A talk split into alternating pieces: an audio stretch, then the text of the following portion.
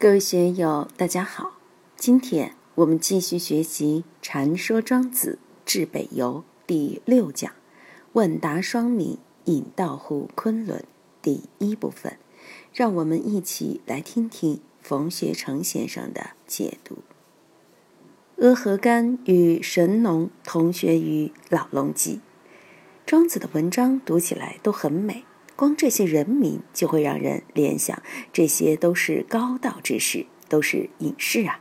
当然，除了神农，神农是中华民族的老祖宗，还在皇帝之前，他又是中医的祖师爷。神农尝百草而作《神农本草经》，他们都同学于老龙集。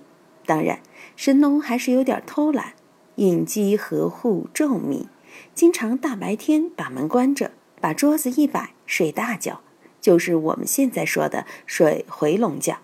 到了中午的时候，阿合干日中乍户而入，曰：“老龙死矣。”阿合干乍户而入，把门推开，就说：“哎呀，不好了，师傅老龙吉去世了。”神农引机拥帐而起，勃然放帐而笑。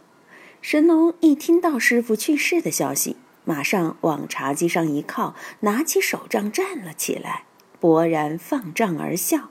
神农这个人还是很有道气，听到师傅死了，先是一惊，然后是开怀一笑，曰：“天之语披露慢，故弃于而死。”说老天爷知道我这个人有点荒诞、怠慢、拖拉，学道不精进，所以老师就弃我而去了。去了就去了吧。已矣，夫子无所发语之狂言而死矣夫。是说师傅在走的时候，连一句话也没有留给我们。我们跟了你老人家几十年，你还是应该把道给我说一二句嘛？怎么就这样走了呢？想当年李玉老和尚走的时候，很多人都有意见。为什么有意见？说他老人家活了一百多岁，带了那么多徒弟，怎么不传些真经？不传些修道的秘诀，不传些养生的秘诀，怎么就走了呢？只有我心里明白。我说他老人家神通广大，活了一百多岁，走了就已经给你们传了秘法了。人都是要死的，这个就是他给你们传的大道，破除大家对师傅的迷信。神农也有这样的感觉，师傅他老人家怎么没有留一句话就走了呢？晏刚调闻之，曰：“夫体道者，天下之君子所信也。”晏刚调是更高明的人，他说：“体道，天下的君子哪个不想追求呢？每个人都想追求。在座的各位，包括外边还有更多的人，寺院里的、道观里的，还有若干居士，都想求道。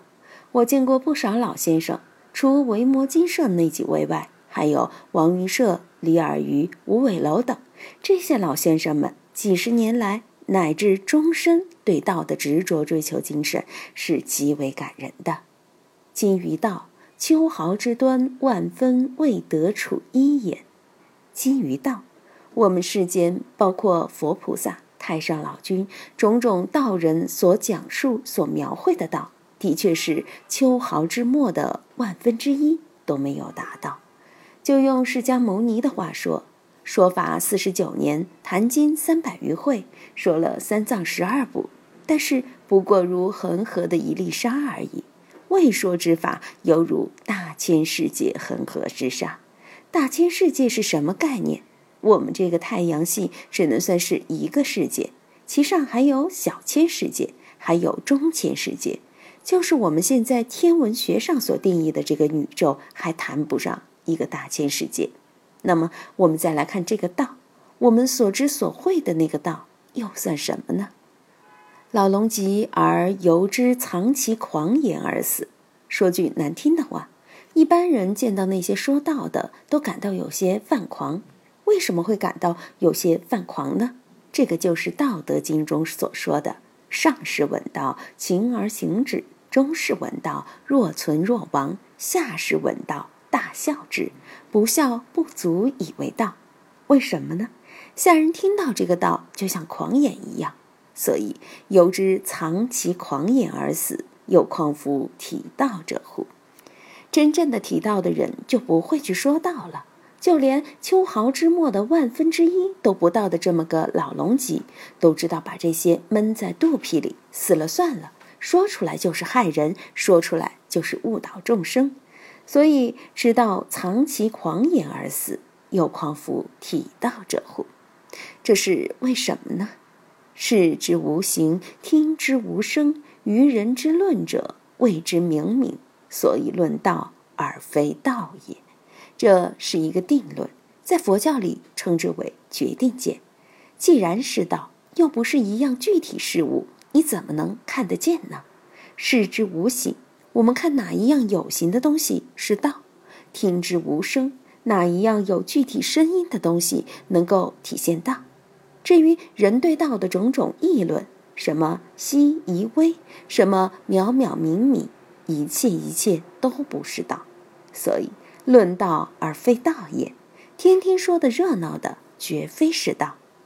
下面这段读起来也非常有趣。于是太清问乎无穷，这个太清也是隐喻，就是指我们的思维，总是想把什么都弄得清清楚楚、明明白白。无穷就是一个无穷尽的东西，我们这个有限之字，怎么能够穷尽无穷呢？庄子把这两个概念拟人化后进行交谈，来说明道理。太清问乎无穷曰：“子之道乎？”无穷曰：“吾不知。”既然是无穷，又怎么能让你太清给问住了呢？他永远都是处于一种模糊状态，他自己也说不清楚自己拥有什么，他自己是什么。太清先生在无穷先生那里得不到答案。于是又问无为先生，无为曰：“吾之道。”这个无为就比无穷低了一点，毕竟无为已经有人为的作用在里边了。尽管它处于无为状态，它已经从无穷降了一等，已经有人的痕迹烙印在里面了。曰：“子之之道亦有数乎？”太清就问：“你所知道的道有可入的方法吗？”这个术可以理解为方法、规律、条款，就看你如何感觉。到底有什么方法可以使我们知道？到底有什么方法可以使大家明白？曰有。无为说有，那么具体的实践之路如何操作？如何修行？如何去实践呢？太清又问曰：“其数若何？”无为曰：“吾知道之可以贵。”可以见，可以约，可以散，此无所以知道之术也。无为说：“我对道的理解是可以贵，说它很珍贵，简直是珍贵的不得了。因为只有三世诸佛才知道，只有太上老君才知道，而众生们不知道。这个就是可以贵。你一进入那种仪轨，进入那种排场，你才知道它贵。大道贵不贵重？”到了金銮殿里，你才知道大道之贵；当了皇帝，掌握天下的枢机，猴王得一，以为天下真。当了皇帝，你才知道它的珍贵。当然，道可以是贵，也可以是贱。就像庄子说的：“道在屎尿，在瓦器。”你说贱不贱呢？贱。道既可以使你成为神仙或菩萨。但是道也不排斥众生，你变阿猫阿狗都可以，都有道，并不是阿狗阿猫就没有道了，并不是苍蝇老鼠臭虫就不是道了，就不具备道了，他们同样是道，因为道可以见。所以唐代有人问赵州老和尚：“狗子有佛性否？”赵州老和尚说：“无。”那人不服说：“上至诸佛，下至蝼蚁，皆有佛性。”为什么狗子却无？赵州老和尚说：“因为他有业识在。”后来又有人问赵州老和尚同样的问题，赵州老和尚却回答：“有。”那人反问道：“既有佛性，为什么会落在狗皮里？”找着老和尚说：“谁让他明知故犯呢？”这则公案也可以作为可以贵可以见的注释，可以约可以散。佛教经常说菩萨卷舒自在出入法界，卷舒自在，卷就是可以约，收敛起来而万法归一；散疏散开来，一生万法。所以这个是一和万的关系，也就是约和散的关系。此无所以之道之术也。我们的思想也可以跪。今天做观想，阿弥陀佛像好庄严，这个是跪跪想嘛。一会儿观想白骨观，到狮驼林里去想种种地狱之苦，可以见嘛。抱元守一就是可以约入定。把思维和能量积聚起来，灌注于一点，收敛身心，这个是一。另外，体察世间，关怀民众，积极的去奉献一切，就是可以散。这都是我们自己的心，可见、可贵、可约、可散。大道本来就是如此。我们在讲大道的时候，和我们的心是不分的。